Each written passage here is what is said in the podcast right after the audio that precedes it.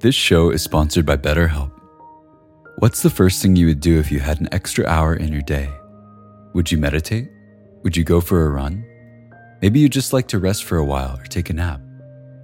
Therapy can help you find and prioritize what matters most so you can do more of it. It's a great way to increase self awareness, develop coping skills, alter negative behaviors, and more. If you're thinking of starting therapy, give BetterHelp a try. It's entirely online and designed to be convenient, flexible, and suited to your schedule. Learn to make time for what makes you happy with BetterHelp. Visit betterhelp.com slash insighthour today to get 10% off your first month. That's betterhelp, H-E-L-P dot com slash insighthour.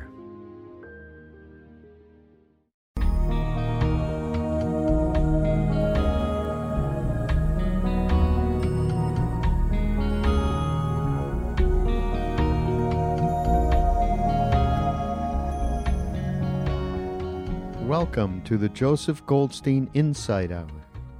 This podcast is an expression of our shared interest in self discovery. Join Joseph as he shares his deep knowledge of the path of mindfulness. If you are interested in supporting this podcast, please go to BeHereNowNetwork.com slash Joseph. We have a lovely afternoon at Bota Bota. so if I'm feeling a little too relaxed this evening, just uh, I thought we might start with a short uh, sitting meditation. I'll guide it a little bit for those of you who may not be familiar with the practice. Um, sit for just 10 or 15 minutes. So if you just sit comfortably, uh, but not too, too comfortably. You know, it's best if your feet are flat on the floor and um, sitting somewhat upright.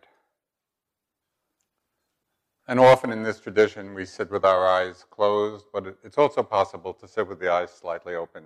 So, whichever you prefer.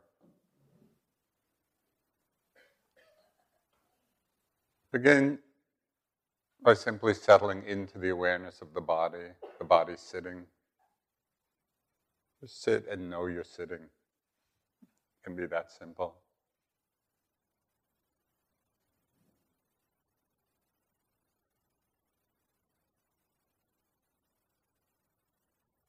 And as you sit and know you're sitting, you might become aware of some background ambient noise or sound. Simply be aware of that in the background. You'll be aware of my voice.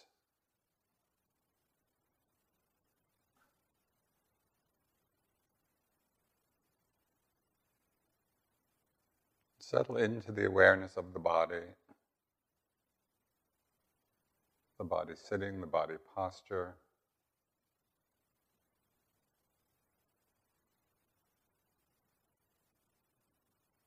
The awareness there is a body.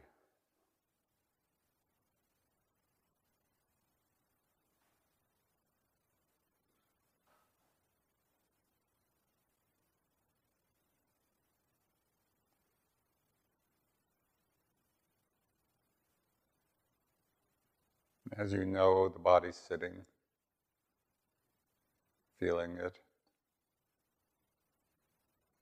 You might become aware of your body breathing. Quite a natural process.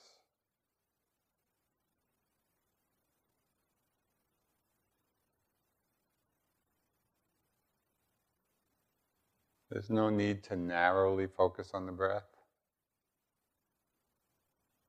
I'd rather feel the body breathing within the framework of the whole body sitting.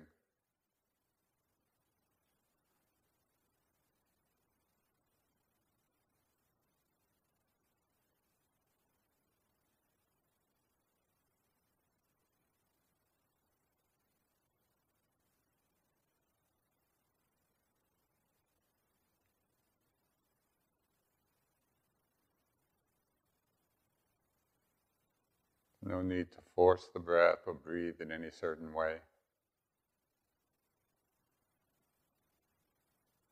You simply know you're sitting.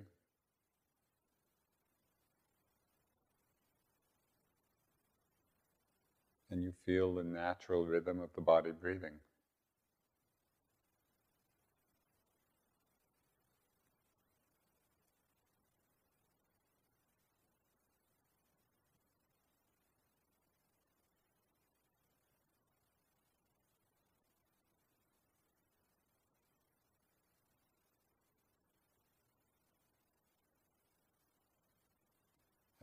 Body breathes in, know you're breathing in.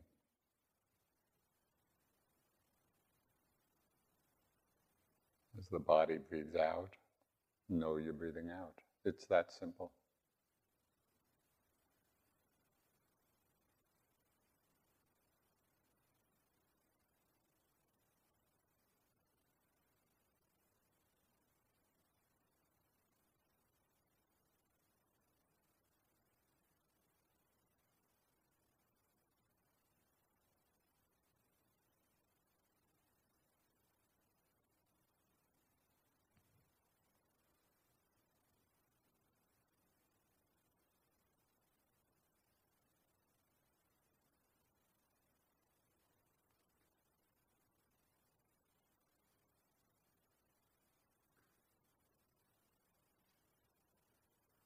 As you sit and know you're sitting, you'll be aware of different sounds, the background ambient sounds, the sound of my voice, other sounds in the room. You'll be aware of the body breathing.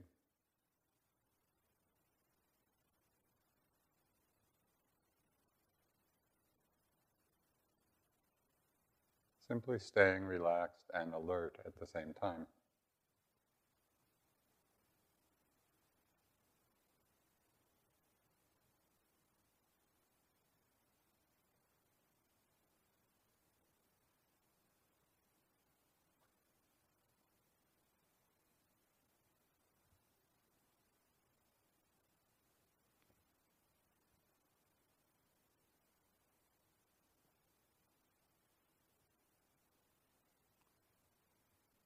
When the mind is attentive, you may notice different thoughts or images pass through the mind. See if you can notice the thought or image when it arises.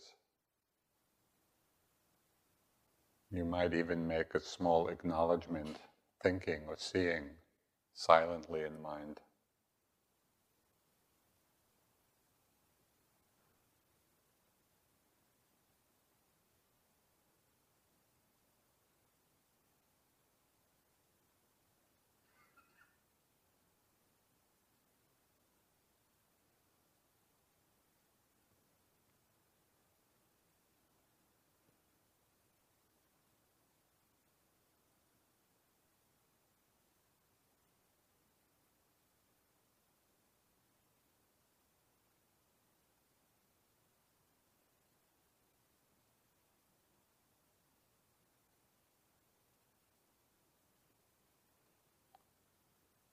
If the mind gets carried away on a train of thought, a train of association, as soon as you become aware, simply come back to the body sitting.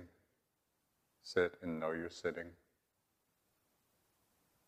Feeling the body, feeling the breath.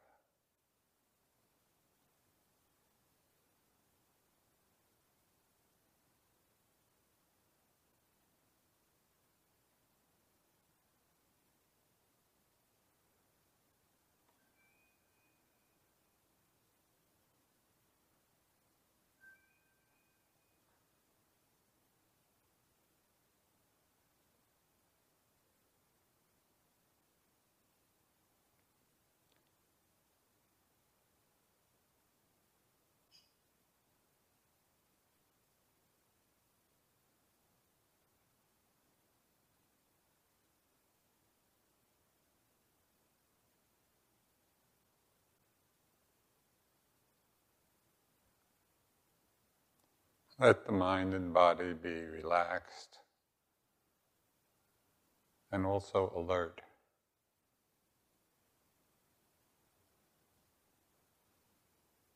Aware of the body sitting, aware of sound, aware of the body breathing, and aware or mindful of different thoughts or images as they appear and disappear in the mind.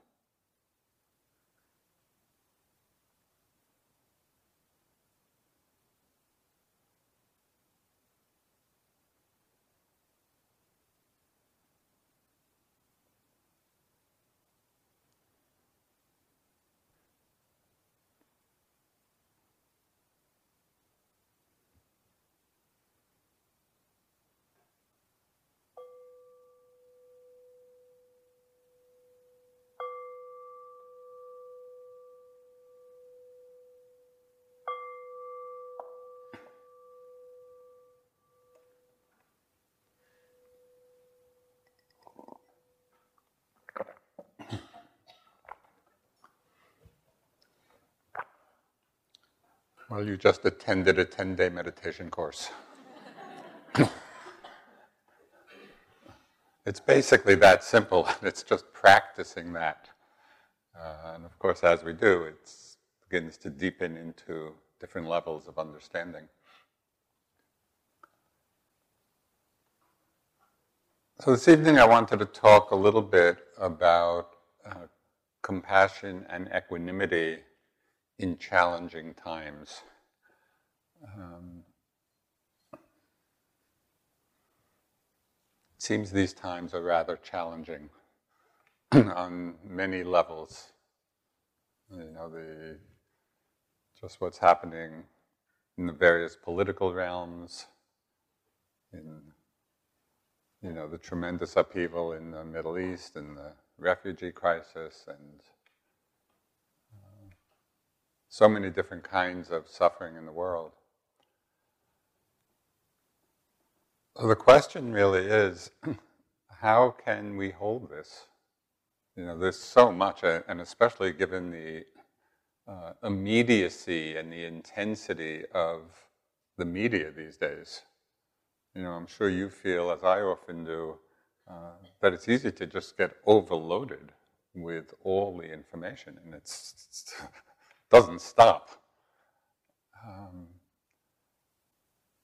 so, is there some balanced way to both be open to it, to feel responsive to it, and not to get overwhelmed by it all, you know, or to withdraw from it?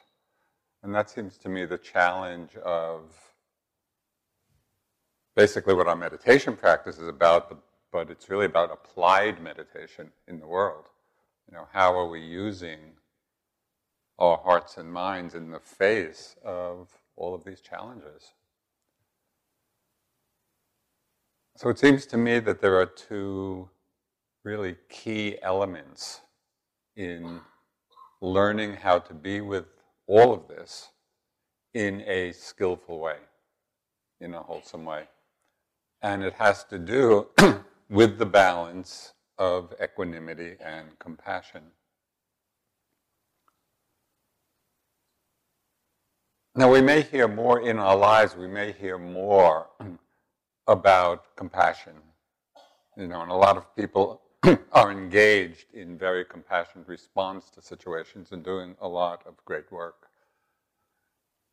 We probably hear less about the importance of equanimity that's just as a word and as a value, that seems to uh,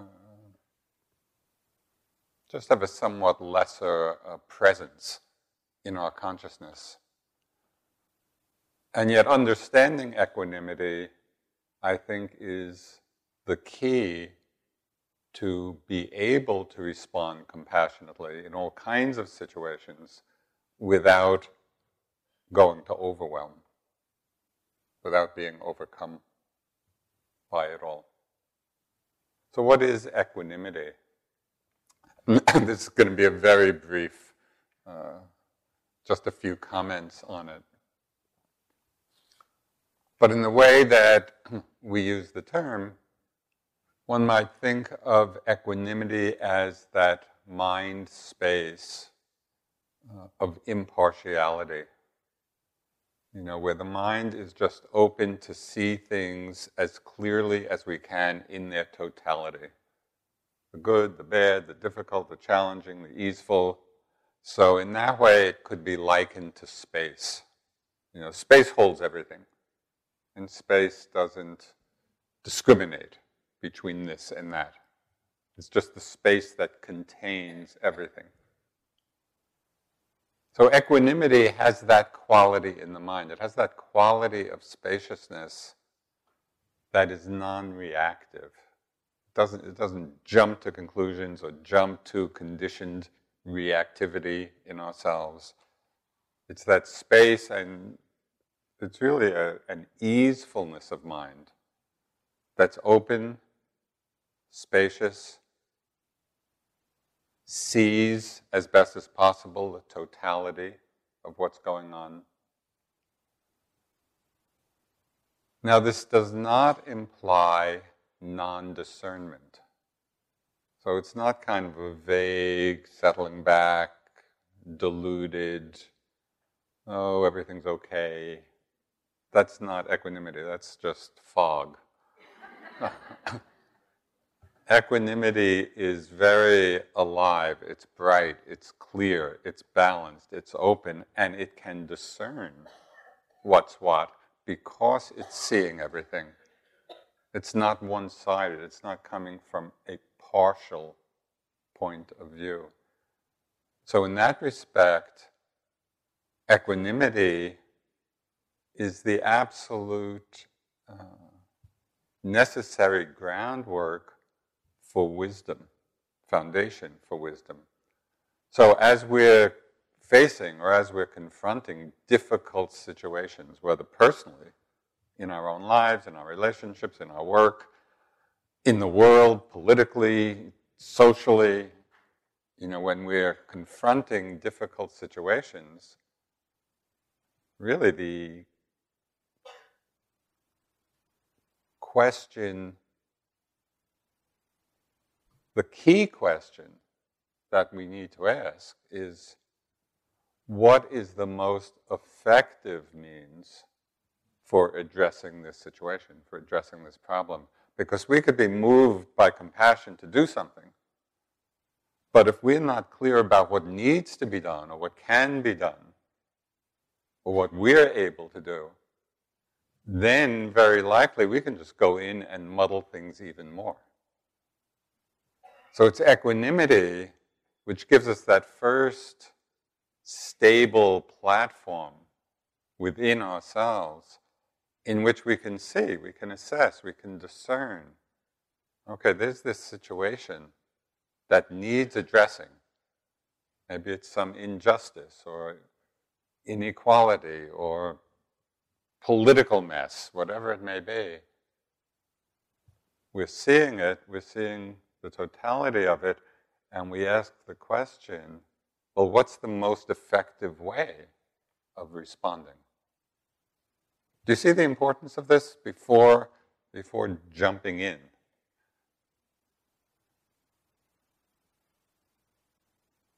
So, one question is, and I'll talk just a, a little bit more about equanimity. One question is, how do we find this space? Because I think most of us who are who have been somewhat introspective in our lives are not unaware of how quickly reactive our hearts and minds can be.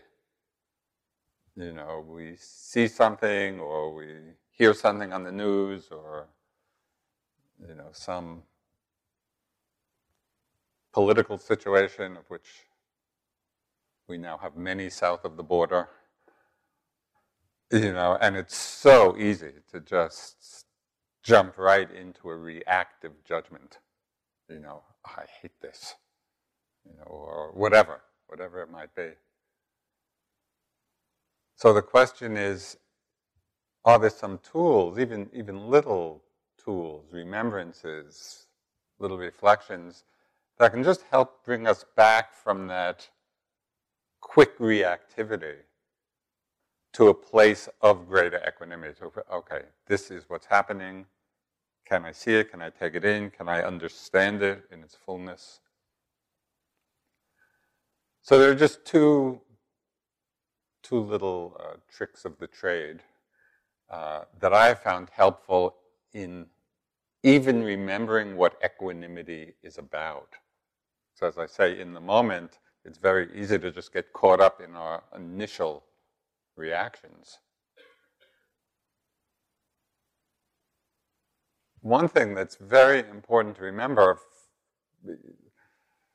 in general in life, you know, as we navigate all the many ups and downs and twists and turns and challenges and difficulties of our lives, we need to remember that a vast majority of what happens in our lives is completely outside of our control.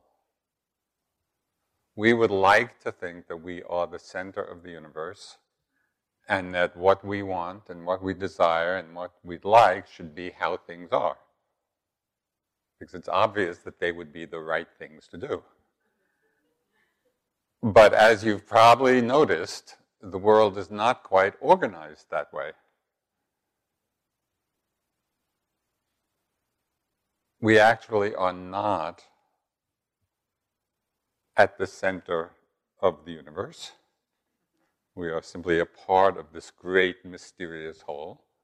And things happen on every plane, every level, and in every circumstance through a vast multi- multitude of conditions.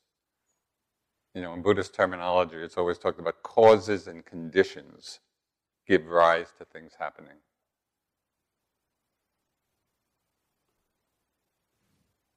Just a, a very simple example. Yesterday, in flying up to Montreal, get to the airport, plane delayed an hour. Oh, an hour's not too bad. An hour goes by, oh, delayed another hour.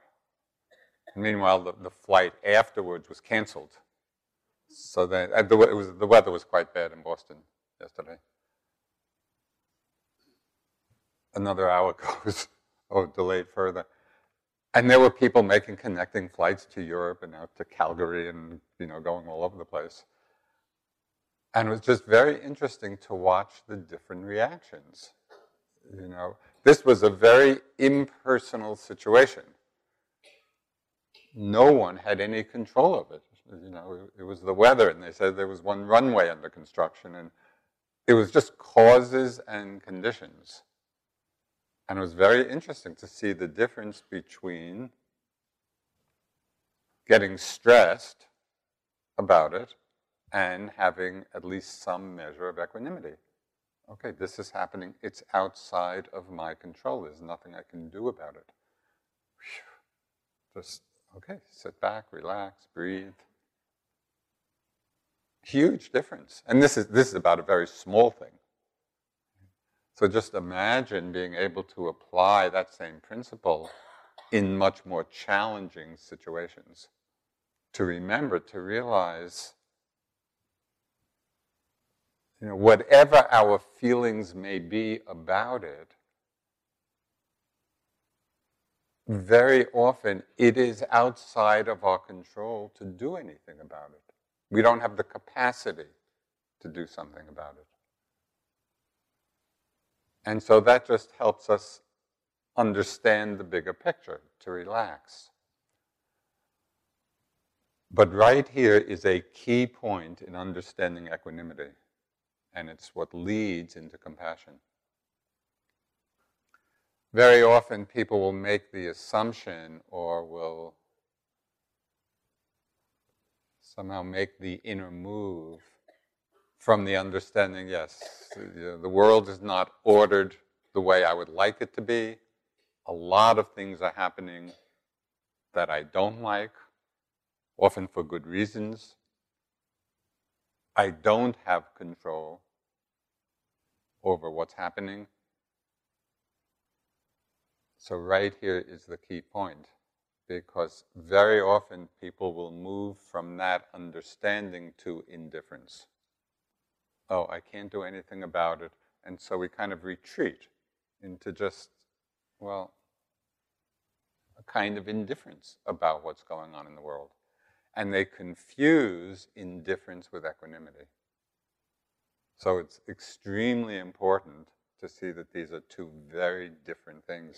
In Buddhist terminology, indifference is called the near enemy of equanimity because it looks like equanimity superficially, but it is actually a completely different state. Indifference is withdrawn. You know, we're pulling back. Equanimity is like space. Equanimity is holding everything with discernment. So be, be watchful of that.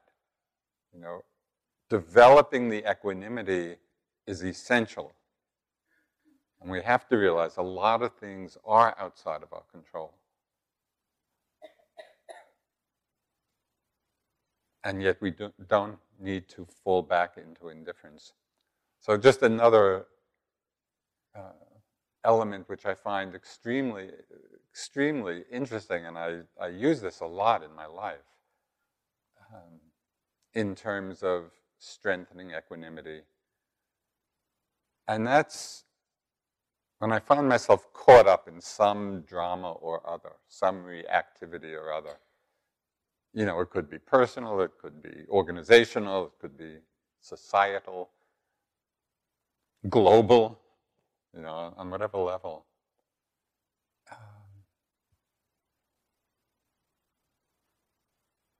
One of the things I really love to do, I love to read history.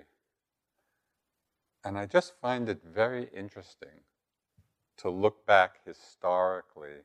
And one of the examples I give some years ago, was, I don't know, maybe five years ago now, I read this amazing book about Genghis Khan. You know, I think 13th century or something like that. He ruled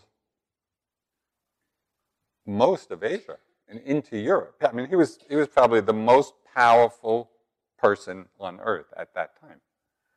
You know, and controlled the lives of millions and millions of people, and cities were destroyed, and a huge force on the planet.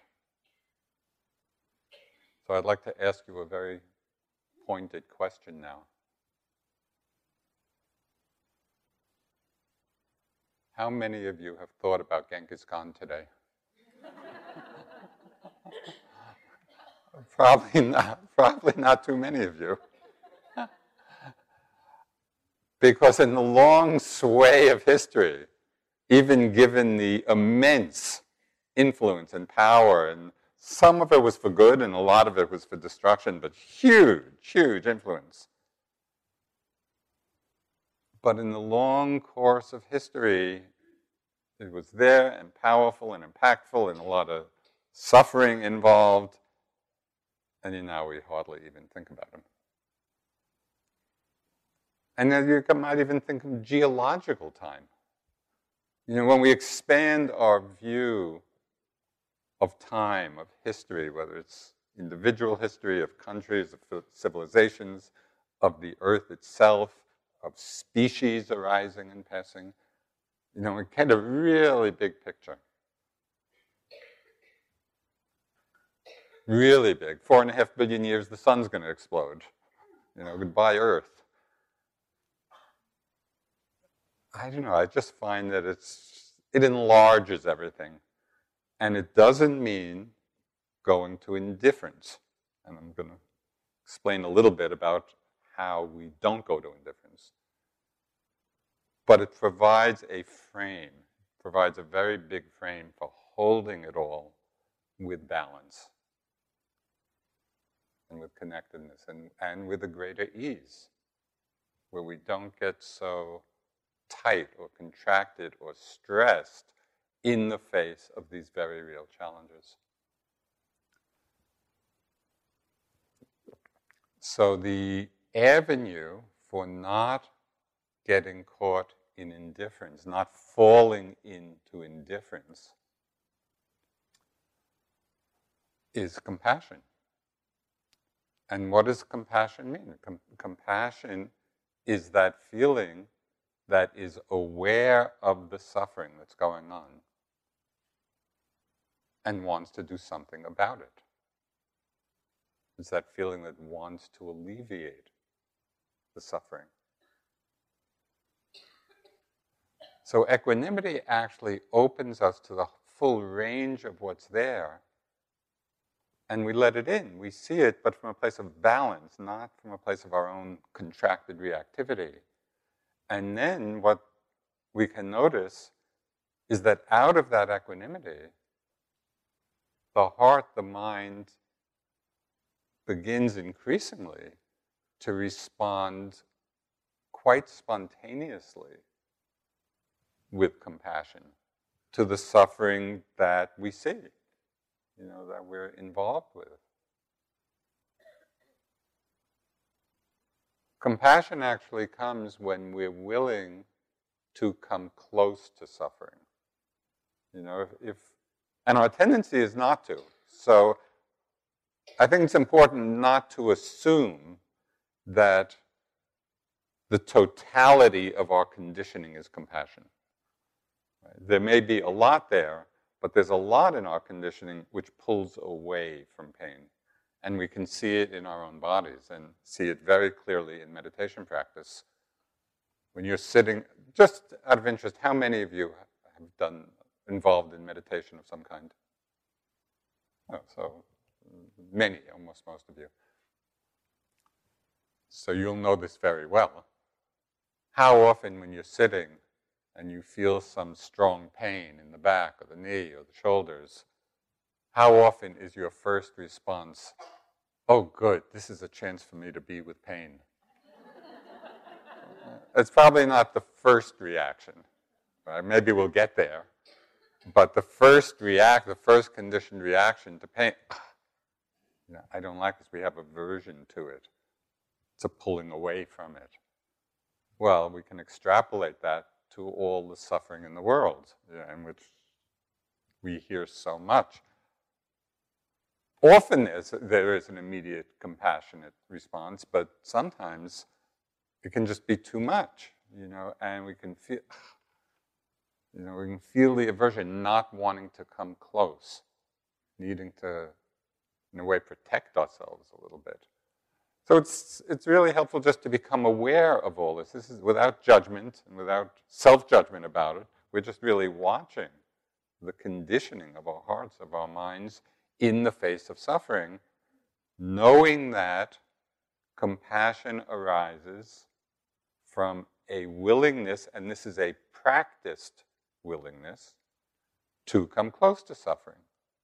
Just as with the pain in meditation, we may have an initial reaction, but then we remind ourselves, okay, it's okay. Let me just feel it. It's okay to feel pain. It's okay to feel unpleasant. And so we can feel the heart, the mind soften, settle into it, feel it.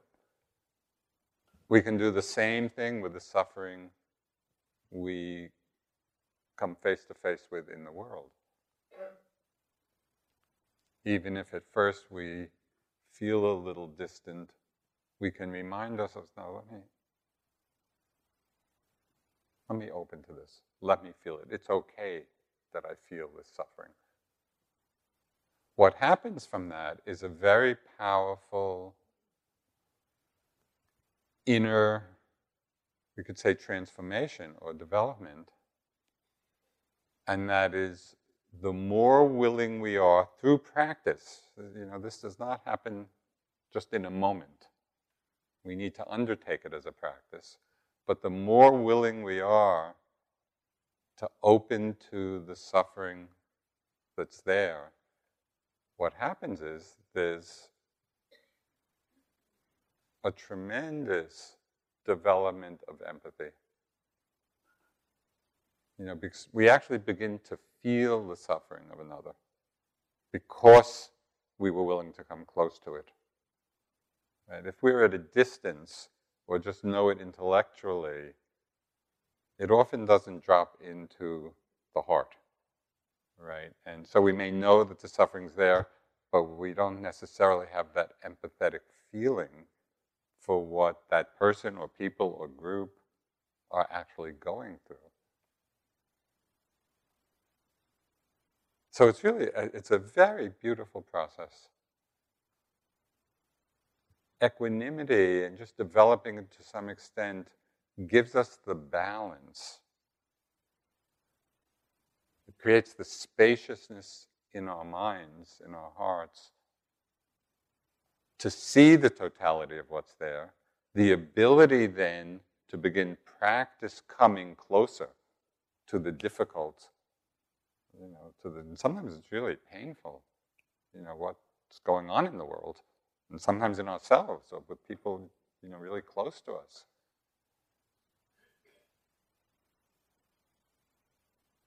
The equanimity gives us the strength to actually be able to come close, to open to it, to see, yes, this is what's here, the coming close to the suffering in a very beautifully transforming way opens the heart empathetically you know to what the other person or the group of people or ourselves what we're going through and then out of that empathy, the key question of compassionate action arises. And I think this is where compassion and equanimity just come together so beautifully. Because really, the question that crystallizes compassionate response. It, it, um, it's a phrase that comes from a book title uh, written years ago by Ram Dass and Paul Gorman. It was a book on compassion. And the title of the book, which I loved, was How Can I Help? How Can I Help? And I find that is just, it just captures everything I've been talking about. It's like the equanimity of discernment. It's realizing that there are many situations where we may not be able to do anything. The equanimity allows us to come close to the suffering that's really in our lives. We feel more empathy. And then we ask that question well, how can I help? Is there something I can do? And if we hold that question and are really motivated by compassion, by wanting to alleviate the suffering, kind of many unexplored possibilities begin to open themselves. You know, things we may not have thought of, or ways we might be able to help. Just holding the question. Uh, are you familiar with the term koan?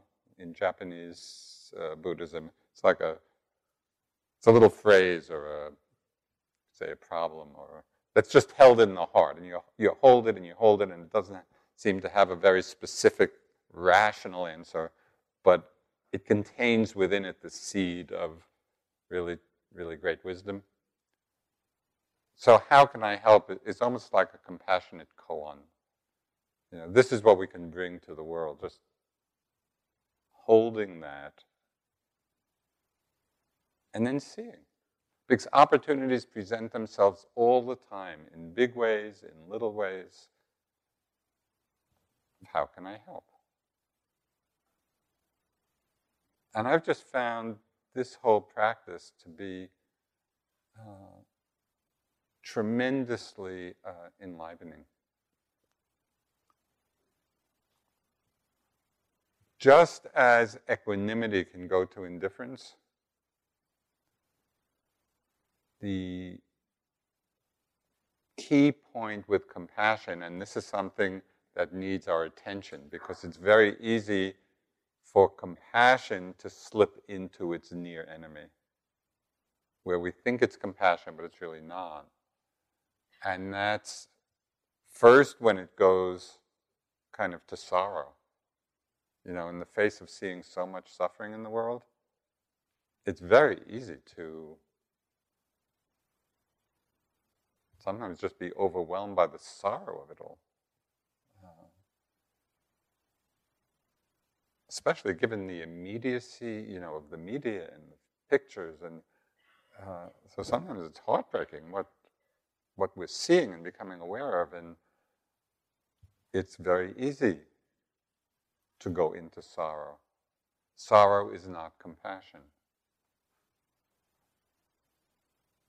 And this, what I'm about to say, is really a subtlety of discernment, and you would need to really investigate this carefully for yourself, test it for yourself. Don't, don't necessarily just believe it. Uh, but I found it very interesting that in this quality of, you could almost call it sorrow overwhelm, that in that there is an there's a thread or an element of aversion to the suffering. We don't like the suffering so much. There's so much aversion to it and to feeling it that we just go into overwhelm.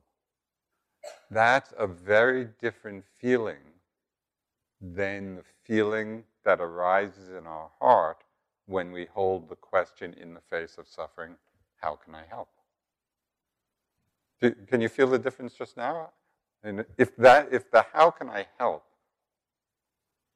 is what's there, that's uplift. Even in the face of suffering, that's uplifting because we're engaged and we're engaged in a positive and discerning way. Being overwhelmed or going to aversion just leads to despair. And it doesn't help us and it doesn't help anybody else.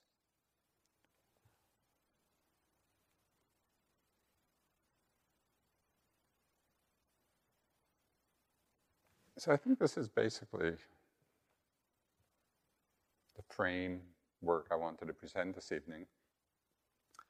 Uh, and I hope you got, you know, some, some idea of both the importance of equanimity and compassion, how the one is the support for the other, the dangers in each, that equanimity doesn't go to indifference, that compassion doesn't go to sorrow, and that we use both of those qualities to really help us engage in our own lives and in the world in a really meaningful way, in a way that can be of service to the world.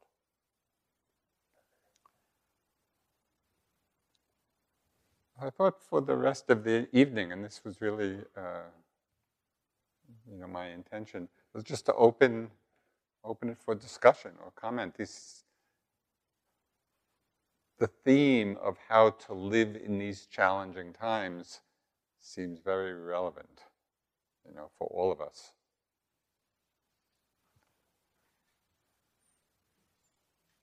So actually, that might be a nice moment to stop. Why, why don't we just sit sit for an hour and a half, and just just a couple of minutes.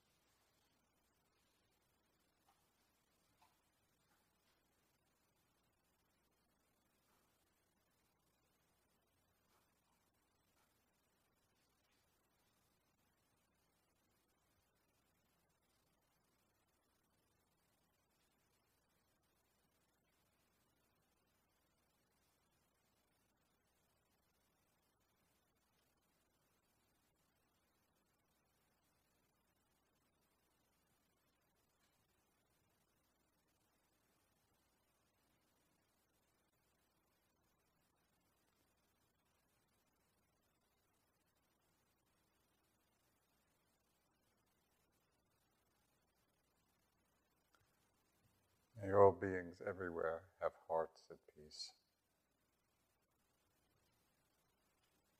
Thank you.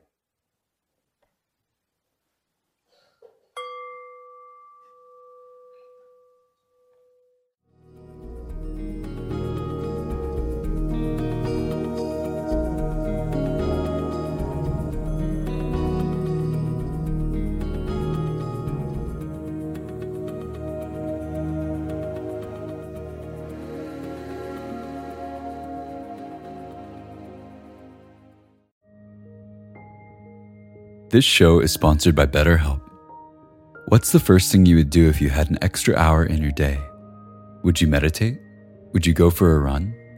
Maybe you'd just like to rest for a while or take a nap. Therapy can help you find and prioritize what matters most so you can do more of it. It's a great way to increase self awareness, develop coping skills, alter negative behaviors, and more. If you're thinking of starting therapy, give BetterHelp a try. It's entirely online and designed to be convenient, flexible, and suited to your schedule. Learn to make time for what makes you happy with BetterHelp. Visit betterhelp.com slash insighthour today to get 10% off your first month. That's betterhelp, H-E-L-P dot com slash insighthour.